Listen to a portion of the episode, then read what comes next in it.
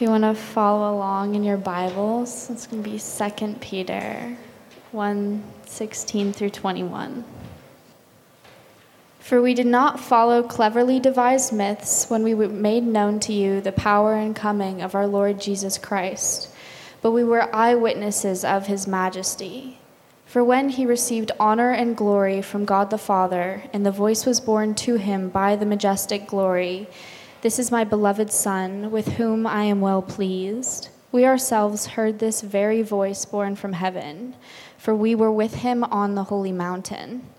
And we have the prophetic word more fully confirmed, to which you will all do well to pay attention, as to a lamp shining in a dark place, until the day dawns and the morning star rises in your hearts, knowing this first of all, that no prophecy of Scripture comes from someone's own interpretation. For no prophecy was ever produced by the will of man, but men spoke from God as they were carried along by the Holy Spirit. This is the word of the Lord.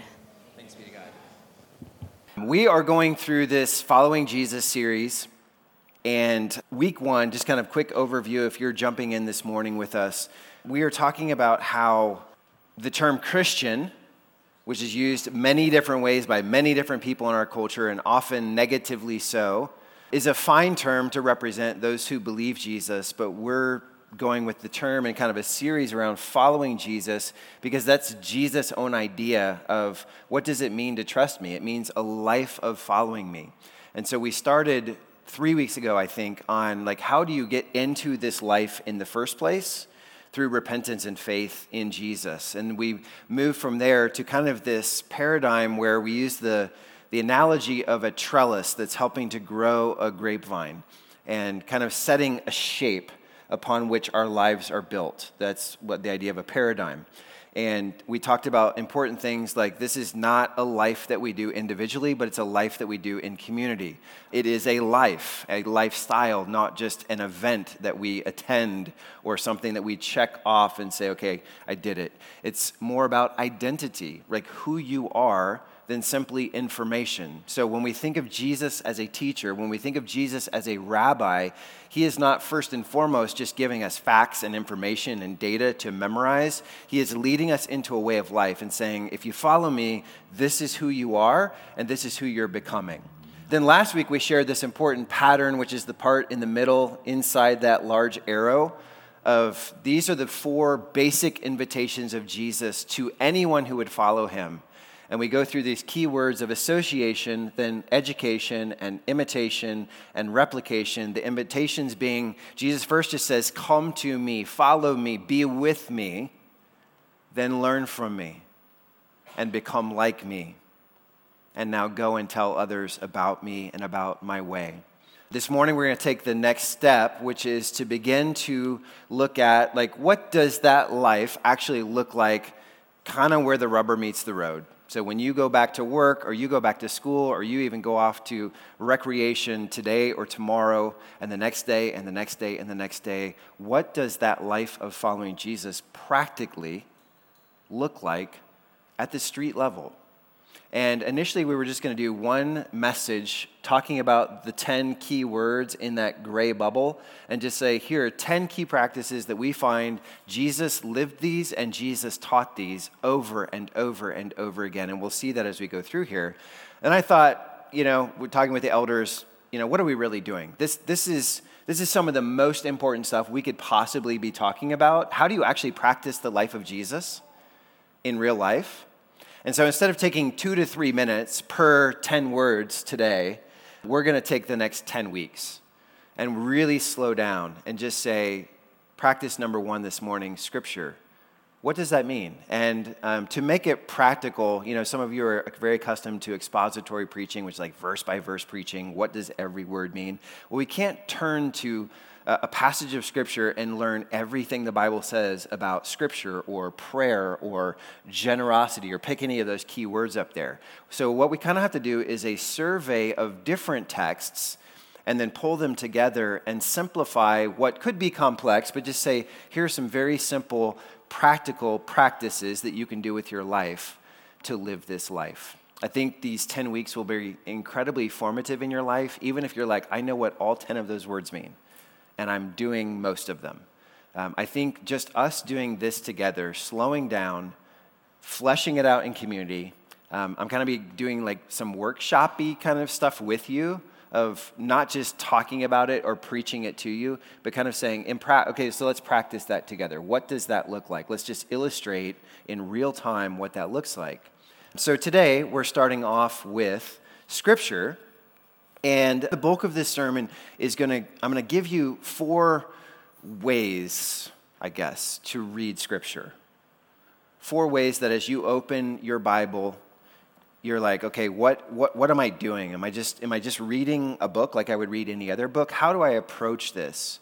What are the what are the purposes, or what's the intentionality behind which I'm approaching this book? And before I get into that, I just want to remind you what it is that we are coming to when you come to this particular book. So Maddie read these verses for us this morning from First or Second Peter one, and this is absolutely incredible, because what we hear from Peter is he's saying, friends, this is not just a collection of stories like narratives and proverbs and good advice and principles to live by and history and poems and prophecies and all those things. It contains those kinds of literature, but he's saying this is the very word of God. He says none of this, not a word of this, came from someone's own ideas, interpretations, imaginations of just like, well, I, I want to write a story and get people to follow my religion. The, the self-assertion of Scripture is that this is the Word of God. Now, what I say is incredible about Second Peter one is what Peter references back to, if you look at your text, is he's talking about this moment in his life when he was already a disciple or a follower of Jesus, and three of them, three of the disciples, Peter, James, and John, went up with Jesus to this mountain, and they had the incredible privilege of seeing Jesus transfigured. That's the word that I think Mark's gospel uses. And the idea of transfigured is for a brief moment of time, they caught a glimpse of the full deity and glory and holiness and brilliance of Jesus, the, the pre-incarnate Jesus. The, the before Jesus came in the flesh, he has eternally been the second person of God, God the Son, and for a moment they catch a glimpse of that. And they're like, it's so radiant and beautiful and impossible to look at. And Moses joins us on the mountain from the Old Testament, and Elijah joins us on the mountain, and, and then they start coming up with really bad ideas because they're they don't know what to do at this moment. You know, and they're like, let's build three tents and like one for each of you. Like not recognizing that Jesus, the Son of God, has superseded like this old law and this old covenant. But listen to what he says here. He's saying, I was there on the mountain that day. I saw this with my own eyes. He says, I heard this with my own ears when the voice spoke from heaven and the Father said, this is my Son, listen to him, or this is my Son in whom I am well pleased, one of the Gospels says. And he's like, I was there, I saw that, I heard that. And yet, family, he says, we have a type of revelation that is far more reliable than my eyewitness testimony. We have the written word of God. He's like, so between trusting my word of what I know I saw and others with me saw and trusting this book, he says, this is far more reliable. This is the true word of God that we can build our lives on and trust that it's going to lead us in the direction that God wants us to go, okay? Um, so the Word of God, this is what we're coming to. And I want you to just pause for a moment and just imagine that you're the kind of person that you're like, I am, I'm really into God. Like, I love Jesus, I love God. And yet, here you have a book written by God, about God, and His will for your life, and His, his will for the ages and the nations, and eternity.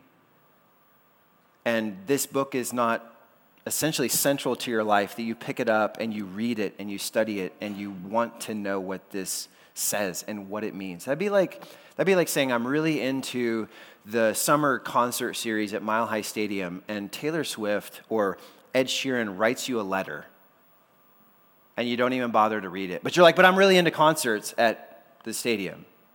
Or like our kids that are, you know, they, they want to be the next N H L players. And if Cale McCarr or Nathan McKinnon wrote them a letter, and you're like, hey, are you interested in this? No, I'm just interested in being a professional hockey player. I'm not interested in reading what they have to say. And yet, how many Christians say, like, I'm really into Jesus, and you're not really into the book? where Jesus reveals his authority and his power and his love and his justice and his grace and his plan for everything. So I'm going to give you this big idea, and then we're going to look at these four ways of approaching Scripture. So big idea is to know God and the will of God, you must be a student of the Word of God. So if I want to know God and I want to know the way of God or the will of God, I have to be, you have to be students of the Word of God. So let's go off and running. Number one, how do we read the Bible? First of all, read for knowledge. Read for knowledge. Um, do you know the Bible itself, and especially the w- wisdom literature, commends over and over you and I to go and seek knowledge and understanding and wisdom. It commends that. I mean, as even as Solomon, the wisest man in the world, is like telling his son, but this is real son and metaphorically all his sons, like, What what would you do with your life? He's like, get wisdom. Don't be simple. Don't be a fool. The categories that the Proverbs use for someone who doesn't know. He's like, don't be those things. Don't be ignorant, but increase in knowledge. And I know this is really basic, but if you are an actual disciple of Jesus in the days of Jesus and you're walking around with him, how would you know, how would you come to know Jesus? And how would you come to know the word of Jesus and the way of Jesus? You would you would listen to his teaching. You know, you would spend time together and you would hear him say, this is sound doctrine. The New Testament uses that phrase. Sound doctrine, meaning like healthy teaching that causes us to flourish in life if we follow it. And Jesus teaches this sort of thing. Do you remember recently, some of you are here for this, we, we recently did a series called Questioning Christianity, where we held up the big questions of life that every single person has to answer, and we said, how does the Bible answer those questions versus how do some of the more popular worldviews of our culture today, how do they answer those same questions? And so if, if you want to know answers to these questions, and you realize we all get our beliefs from somewhere or someone, you know, and people will say now, no, like, I'm just my own independent thinker, but then you start saying things, and I'm like, yes, someone taught you that. Like, you're just saying things that so many people in culture say. You you realize that, right? Well, we all get our beliefs from somewhere or someone. So if God isn't your teacher, if he's not the one that you're going to for basic knowledge, just I, I want to know God's perspective on this. Things like, like where did we come from and what is the purpose of our life? And uh, how do we determine right and wrong, if not just arbitrarily?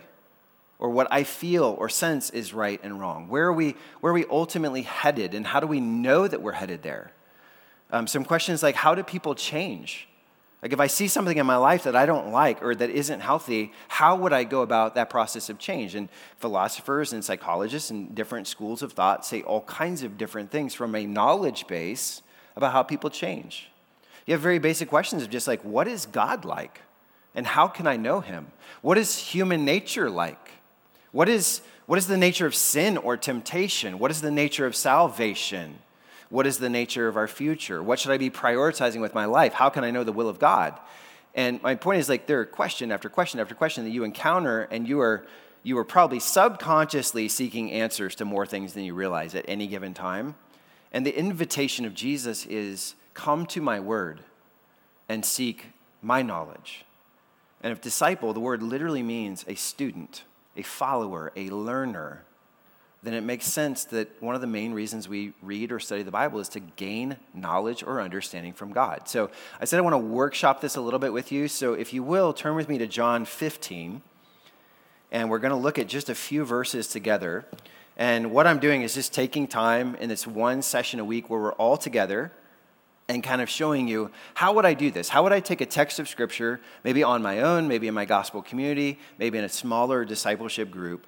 How would I take any text of Scripture and approach it and seek knowledge from it? So read with me, or follow along as I read aloud. John fifteen, beginning in verse one, this are the, these are the words of Jesus. And he says, I am the true vine, and my Father is the vine dresser. Every branch in me that does not bear fruit, he takes away. And every branch that does bear fruit, he prunes that it may bear more fruit. Already you are clean because of the word that I have spoken to you. Abide in me, and I in you. As a branch cannot bear fruit by itself unless it abides in the vine, neither can you unless you abide in me. I am the vine, you are the branches. Whoever abides in me and I in him, he it is that bears much fruit. For apart from me, you can do nothing.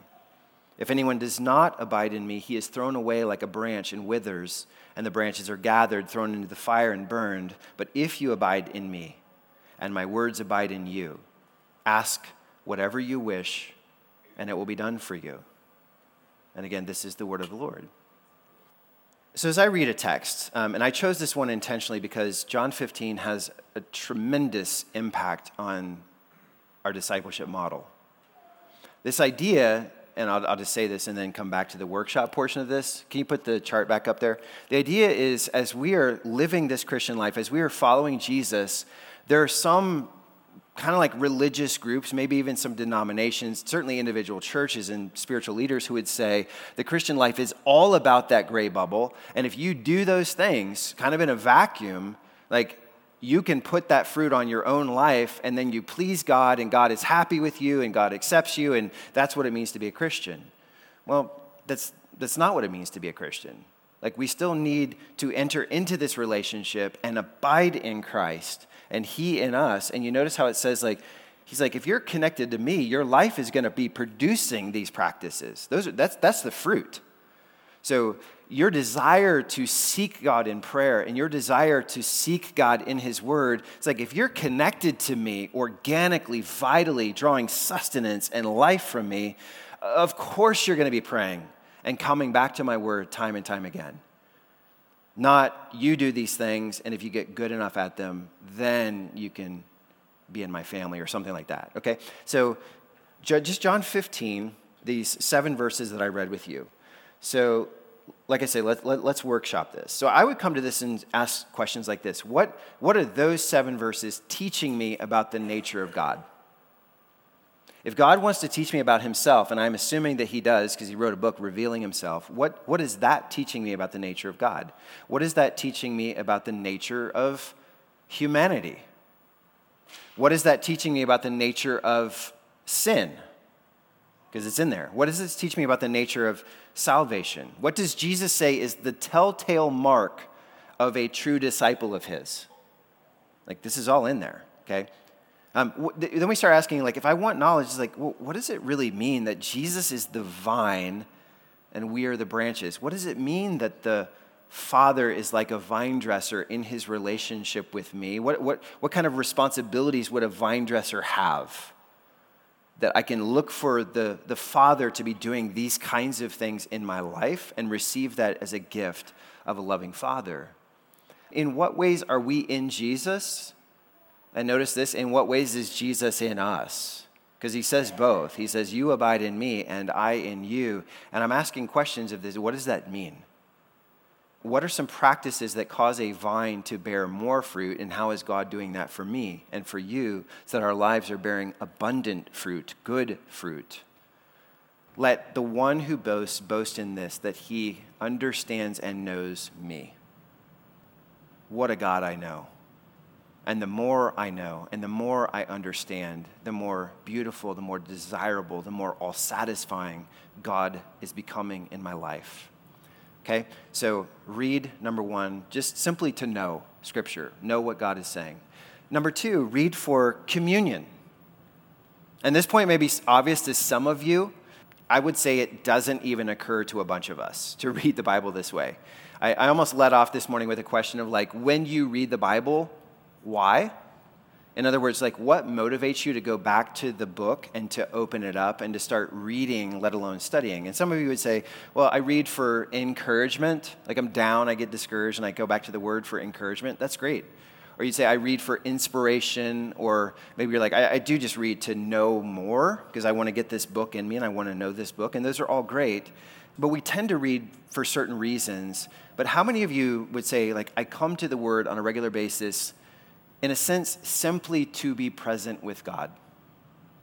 And I chose this word communion on purpose. Obviously, this is communion, okay? We call this the Lord's Supper or communion. Some churches call it the Eucharist. But the idea of communion is there is an intimate sharing in this bread and wine that represents the body and the blood of Christ, an intimate sharing and connection with those things. Um, in Oxford Dictionary, just says communion is this. It's the sharing or exchanging of intimate thoughts and feelings, especially when the exchange is on a mental or spiritual level. And I could illustrate this with dating. If you haven't dated, you at least have had like a really good friend in your life.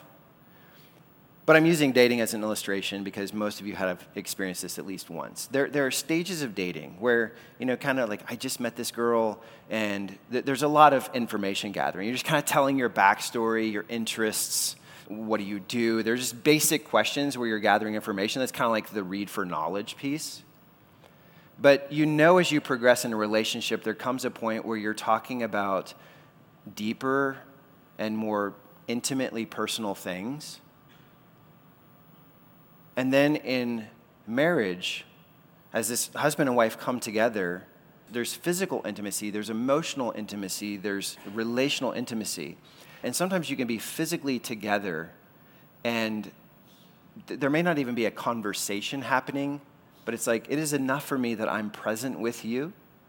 And those of you who experience this know what I'm talking about. It's just like, we're together. And it's like, well, in that intimacy, what new information did you gain? And you're like, what? Like, there was no new information. We were just present with one another, like fully given to one another. And Jesus himself invites us to come to him and to his word, not immediately just like, what's the information? If there's not a new data point, and some of you need to hear this, because some of you have stopped reading the Bible because you're like, I read the Bible since I was a kid. Like, and I've, I've heard this a lot as a pastor and as a youth pastor before, or college pastor. It's just like, it's boring to me because everything I read, I've read before. And I'm like, so you stop talking to your friends? You stop talking to your family? Well, no, of course not. Like, what, are they telling you new stuff? Well, no, it's just like, we're together. Right. So even if you had fully exhausted the knowledge base of Scripture, which I assure you, you have not, even if you had, there is this reading for communion. And, and what I'm trying to show you is that choosing to be present with someone through your words and through their words to you is not some esoteric secret ritual or something, because it's what we ordinarily do in every other relationship in our lives. It could even just be a close friend. And you're like, as we get closer and closer, uh, just as guy friends or girlfriends or this mixed group of friends, as as our gospel community group meets for longer and longer, there's a deeper level of trust of like, I can disclose more of myself to you, and you can disclose more of yourself to me. And it's maybe not like, oh, I'm hearing a brand new story that I've never heard before, but it's like, but we are present with each other in each other's lives, in each other's stories, and there's this sharing or exchanging of intimacy. So let's workshop it. Let's go back to John fifteen. Hopefully you're still there.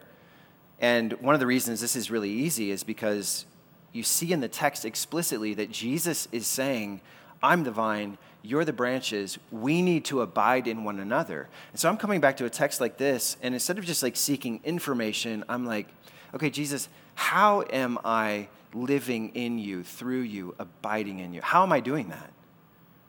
And I'm slowing down where it's maybe not the discovery of a new data point, but it's more like, man, what a beautiful invitation to be present with Jesus through his Spirit as his Father cares for me. How am I inviting you to live in me and fill me? How am I experiencing you, Father, as the caretaker of my spiritual life? And you see what I'm doing? I'm slowing down, and I'm really like pushing into, in this case, like a metaphor, an extended illustration of the kind of intimacy that we already have as followers of Jesus with God, Father, Son, and Spirit. And I'm saying, how am I consciously dependent upon you to be working this stuff in my life, rather than me just going off and doing it as a work product and bringing it back to you and being like, okay, Father, are you proud of me? Because that's not the kind of relationship we have. So I'm reading for knowledge. I'm reading communion. Thirdly, I'm reading for guidance. You're reading for guidance. And I've said this throughout this series, but you are always, all of you, being discipled by someone. Meaning you are following the teaching of someone. Someone or something is allowed to guide you, to instruct you, to say, you should believe these things. You should say these kinds of things. You should not say these other kinds of things. You should not associate with those people over here that our group has canceled. if you're not following Jesus, you're following someone that's providing this kind of guidance. Do you know, um, the very first time God speaks to humankind in Genesis chapter one, the, the first chapter of the Bible, he's giving guidance. It's often called the cultural mandate. But the very first thing that God says to his people is, my word is life for you, because it's going to guide you into a way of glorifying me, but it's going to guide you into a way of human flourishing. And if you follow my will, I simultaneously will receive glory and joy from your life, and you simultaneously will receive uh, joy and flourishing and prosperity. Many of you memorized this verse as a child, perhaps, Psalm one nineteen, one oh five. Thy word is a lamp unto my feet and a light unto my path. Just the idea of, like, how do I know in a dark world, in a dark culture, with all these different voices, how do I know that next step? And he's like, your word is that kind of guide to me. And I'm just, I'm taking the next step. And then the rabbi goes before me and I take the next step and I follow him and I follow his word. God's word is filled with guidance. And you can call them rules, you can call it law, you can call it principles, but would that we would get to the posture of like a King David after he sinned grievously and found forgiveness with the Lord, where he's like, God, your, your law is my delight, because when I went my own way and did my own thing and I just knew it was going to be awesome and satisfying, I ruined people's lives, and it was painful, and I lost my child, and I killed someone. But I find life within the, the confines of your word. By the way, it's incredible that he calls it a law of liberty, because true liberty is not found in the absence of boundaries. It's found in the right boundaries. You know, and I use this illustration of like you drive in the mountains everywhere out here. And that, that guardrail that's like, you you can't go down there. Okay, you can't go over that ledge. That actually liberates you to just do the drive without paralyzing anxiety or fear of like, what if I go over? Well, the boundaries are there for your protection. The boundaries are there to guide you. Um, if you're joining us for the first time this morning, I want to be clear, the rules aren't the way we're saved. Rather, they are the way we live because we've been saved. And we've looked at that in like the Sermon on the Mount, where Jesus calls his disciples to himself. They're already his followers by grace through faith. And then he gives them, now here's how you live in my kingdom. Now here's how you walk my way. I'll give you another illustration of this. In Joshua one eight, we read this, this book of the law shall not depart from your mouth, but you shall meditate on it day and night, so that you may be careful to do according to all that is written in it. For then you will make your way prosperous, and then you will have good success. And I want you to think about when Joshua one eight is written, Joshua's after Exodus. So God has already liberated his people. He's already saved them and redeemed them. He's already given them his word, met with them at Sinai. He's already led them through a wilderness, provided daily meals for them, and then given them this promised land. And as they enter the promised land, he's like, let me remind you, as I do this work of redemption in your life, if you if you are careful to let my word guide you, what do you find? Prosperity and success. You find shalom in my way. So coming back to John fifteen, now I'm reading for guidance. Okay, we've read for knowledge. Okay, it's like now, now we've answered these questions. I know what the text means. We've read for communion. And I'm not saying that you do this in this particular order, okay? It's kind of a, it's kind of all happening simultaneously. Um, but now I'm coming back to it, and I'm, I'm particularly looking for, like, is there any instruction in here? Is there anything you're telling me that's supposed to guide my way? And I'm like, oh, yeah, it's there over and over again. It's just this invitation or this command, depending on how you view it, abide in me. Abide in me. So if so if I want guidance for my life, it's really this simple. I'm abiding in Christ. And then I'm then I'm digging into on my own and with a couple close friends, maybe with my community group, okay, what exactly does that mean to abide in him? If that's the way of guidance, if that's what he's inviting me to do, telling me to do, what does that look like?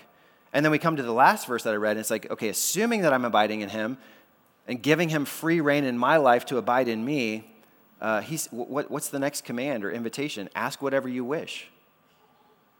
So am I asking whatever I wish on the basis of the fact that I'm fully present with him and allowing him to be fully in me.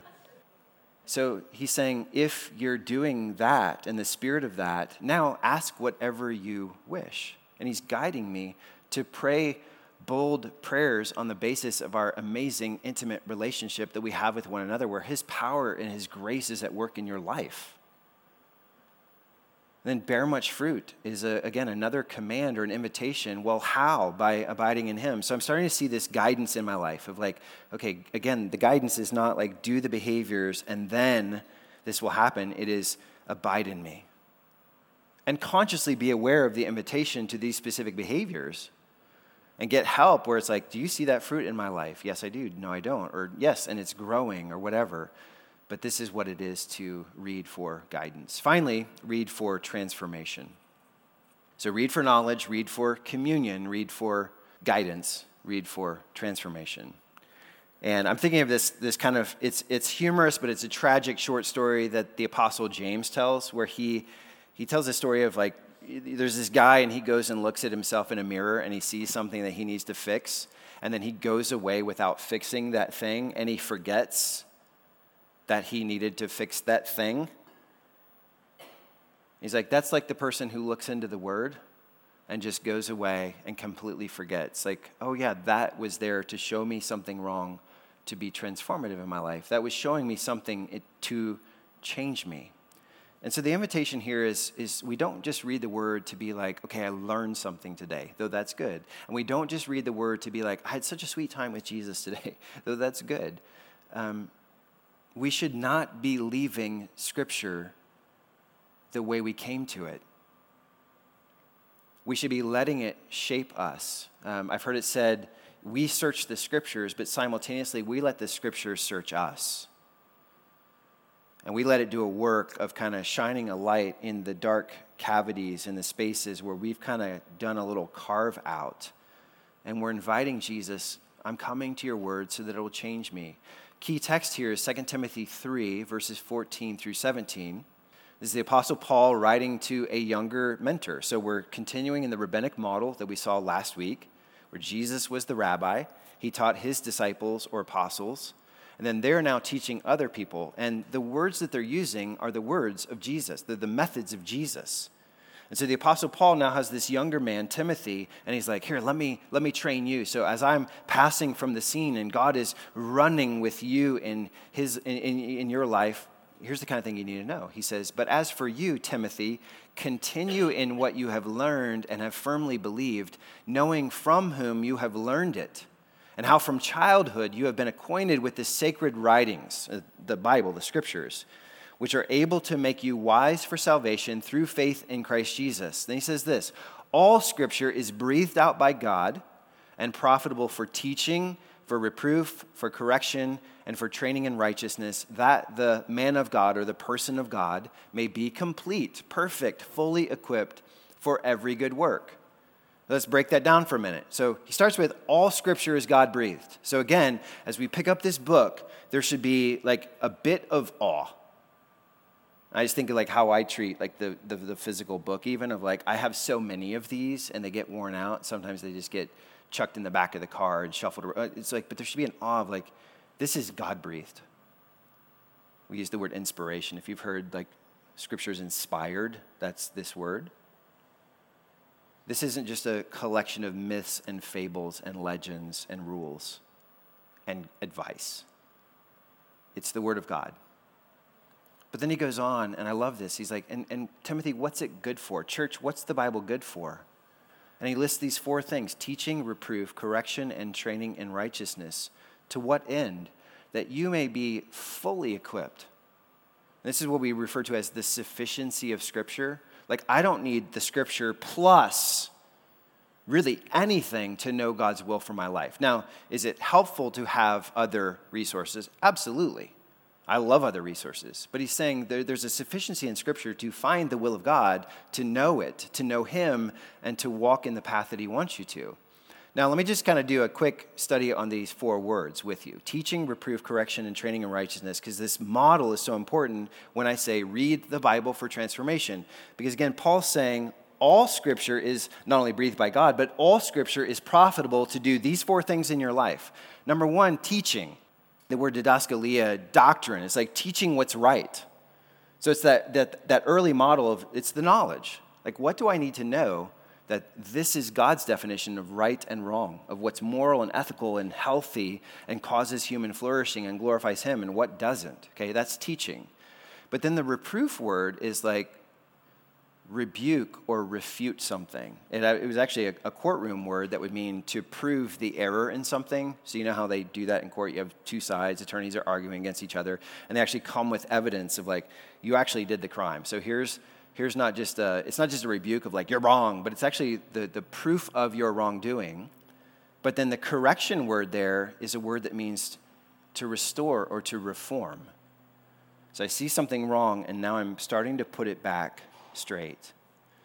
And then the training word is, um, it's paideia. It's related to the word for child. And it's the idea of you you don't just tell a child something, you get in there with the child and you help them have training wheels and practices that are like, this is going to help you not just know the right thing, which is the doctrine word, but actually start working it out and have a platform in your life for like workshopping this, fleshing it out, forming proper habits.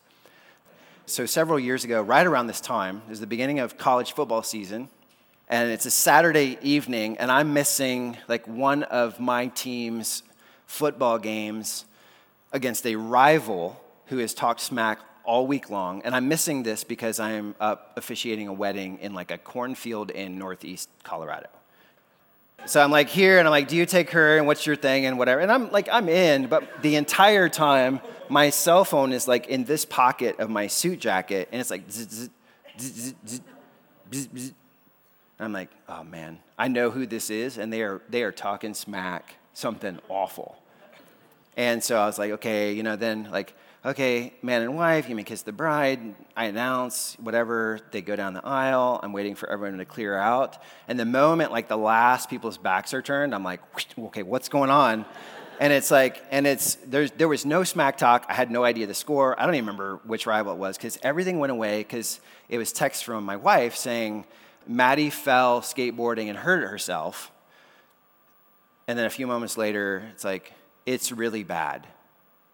And if you know Marty, she's like simultaneously like the most compassionate person I know, but also the kind of parent that's like, you hear a loud crash in the other room and she's just like waiting and there's some crying and she's like, no, they're boys, like they need to figure it out, you know? And if she's like, it's really bad, then it was far worse than what she was saying. And so I'm on my way to the hospital, children's as fast as I can get there. And Maddie's laying there, the girl who read the scriptures this morning, and her right arm is like about halfway down her forearm. It just kind of takes a wild turn. And I'll show you the x-ray now, so don't don't look if you don't want to see an x-ray of that. The picture on the left-hand side was her arm, okay? And this is what we're encountering. And they're not sedating her. They're just trying to be like, we'll make you feel comfortable, honey, until we can figure out what we what we want to do. Okay, there's teaching where if, if you go to children's E R, they're like, there's a standard for what an arm should look like, and, and there's a range. But there's teaching, there's there's doctrine, right? This is what's right. This is what it should look like. You know the purpose of an x-ray is it's re- it's the reproof word. Because an x-ray is proof your arm is messed up. Your arm is broken. Okay, can you see that? Well, yes, we see that. We acknowledge there's pain. And it's it's clearly broken. That's not how it's supposed to look. Okay, the right side of this image, and it's a little bit harder to see, but many hours into this process, they sedated her and got a couple doctors to like pull her arm back straight because they're like, we have to set it straight. Okay, that's the correction word. There's a restoration, there's a reformation. And there may be pain in that pulling straight, but we've got to get it back the way the doctrine says it should look. So that's what we're doing on the right side of this picture. And I was like, they got it pretty darn close. Like that, that's excellent work. And we have multiple different angles of that shot. But then the training is, and now we're going to put a cast on it for weeks And after that cast has been on for weeks, then you're going to get a soft cast and a sling. And that's training. We're, we're, we're letting it heal straight, but we're, we're letting you kind of take over the process of your body healing itself so that things can be right again. And family, this is what I'm saying. We need this spiritually, where we, we look at the Word of God and we're like, that's what an arm is supposed to look like. That's what a heart is supposed to look like. That's what my emotions are supposed to look like. And there, there's a range. Like I said, it's not like that's what your emotions look like. There's a range of healthy emotions. There's a range of healthy heart reactions. There's a range of healthy behaviors. But if we need the image on the left, how much more do we need the image that the Word of God gives us of just saying, here's evidence, your, your mind's not right right now. Your actions are not right. Your heart's not right. Will you let me do step three, even if it hurts? And then put the cast on to get you walking in a way where you can be- begin to flourish. God invites us, come to the Bible and read it for transformation. Let the Word of God do this process to you over and over. Because guess what? Every single one of us are broken. There is brokenness in all of our lives. And the game is not like, nope, not in my life. The game is, and it's not a game, but the process is, yeah. And the Word is showing me more and more areas of brokenness in its kindness so it can heal me. God, would you do that in my life through your Word? So when I come back to John fifteen one last time, and I'm doing this process of, okay, where's the transformation here? And I'll just work through this. It's like, what what's wrong? And I'll just, I'll, I'll reflect on my own life sometimes, okay? Because John fifteen is one of the texts I come back to often. What's wrong, Matt? And as I hold my life up to the Word of God, I'm like, I'm not abiding. That's what's wrong. I'm I'm restless. I'm I'm all over the place with my thoughts, with my emotions toward God. I'm I'm not abiding, resting in. I'm just helter-skelter, okay? Um, what else is wrong? Well, sometimes I want a quick fix for fruit, even if it's not organic. It's not like, oh, God, would you produce this in my life through a long, steady, healthy process? I'm like, where's the scotch tape and the bucket of apples? Because I want y'all to see the apples and know that I'm doing just fine.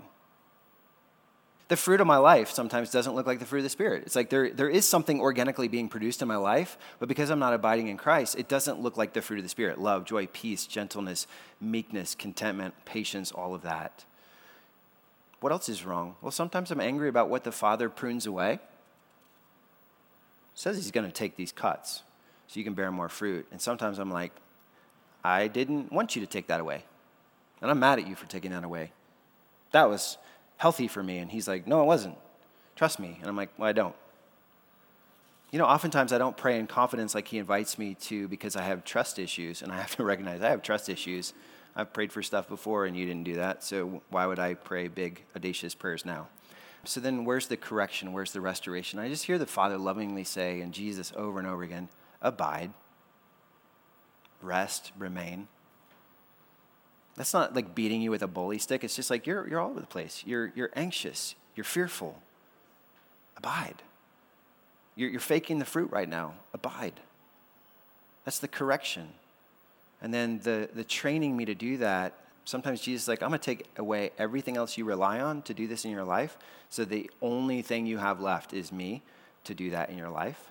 And I'm going to bring people into your life sometimes who see the fruit that you don't see yet, and they're going to encourage you or they're going to admonish you. They're going to help you do this life together.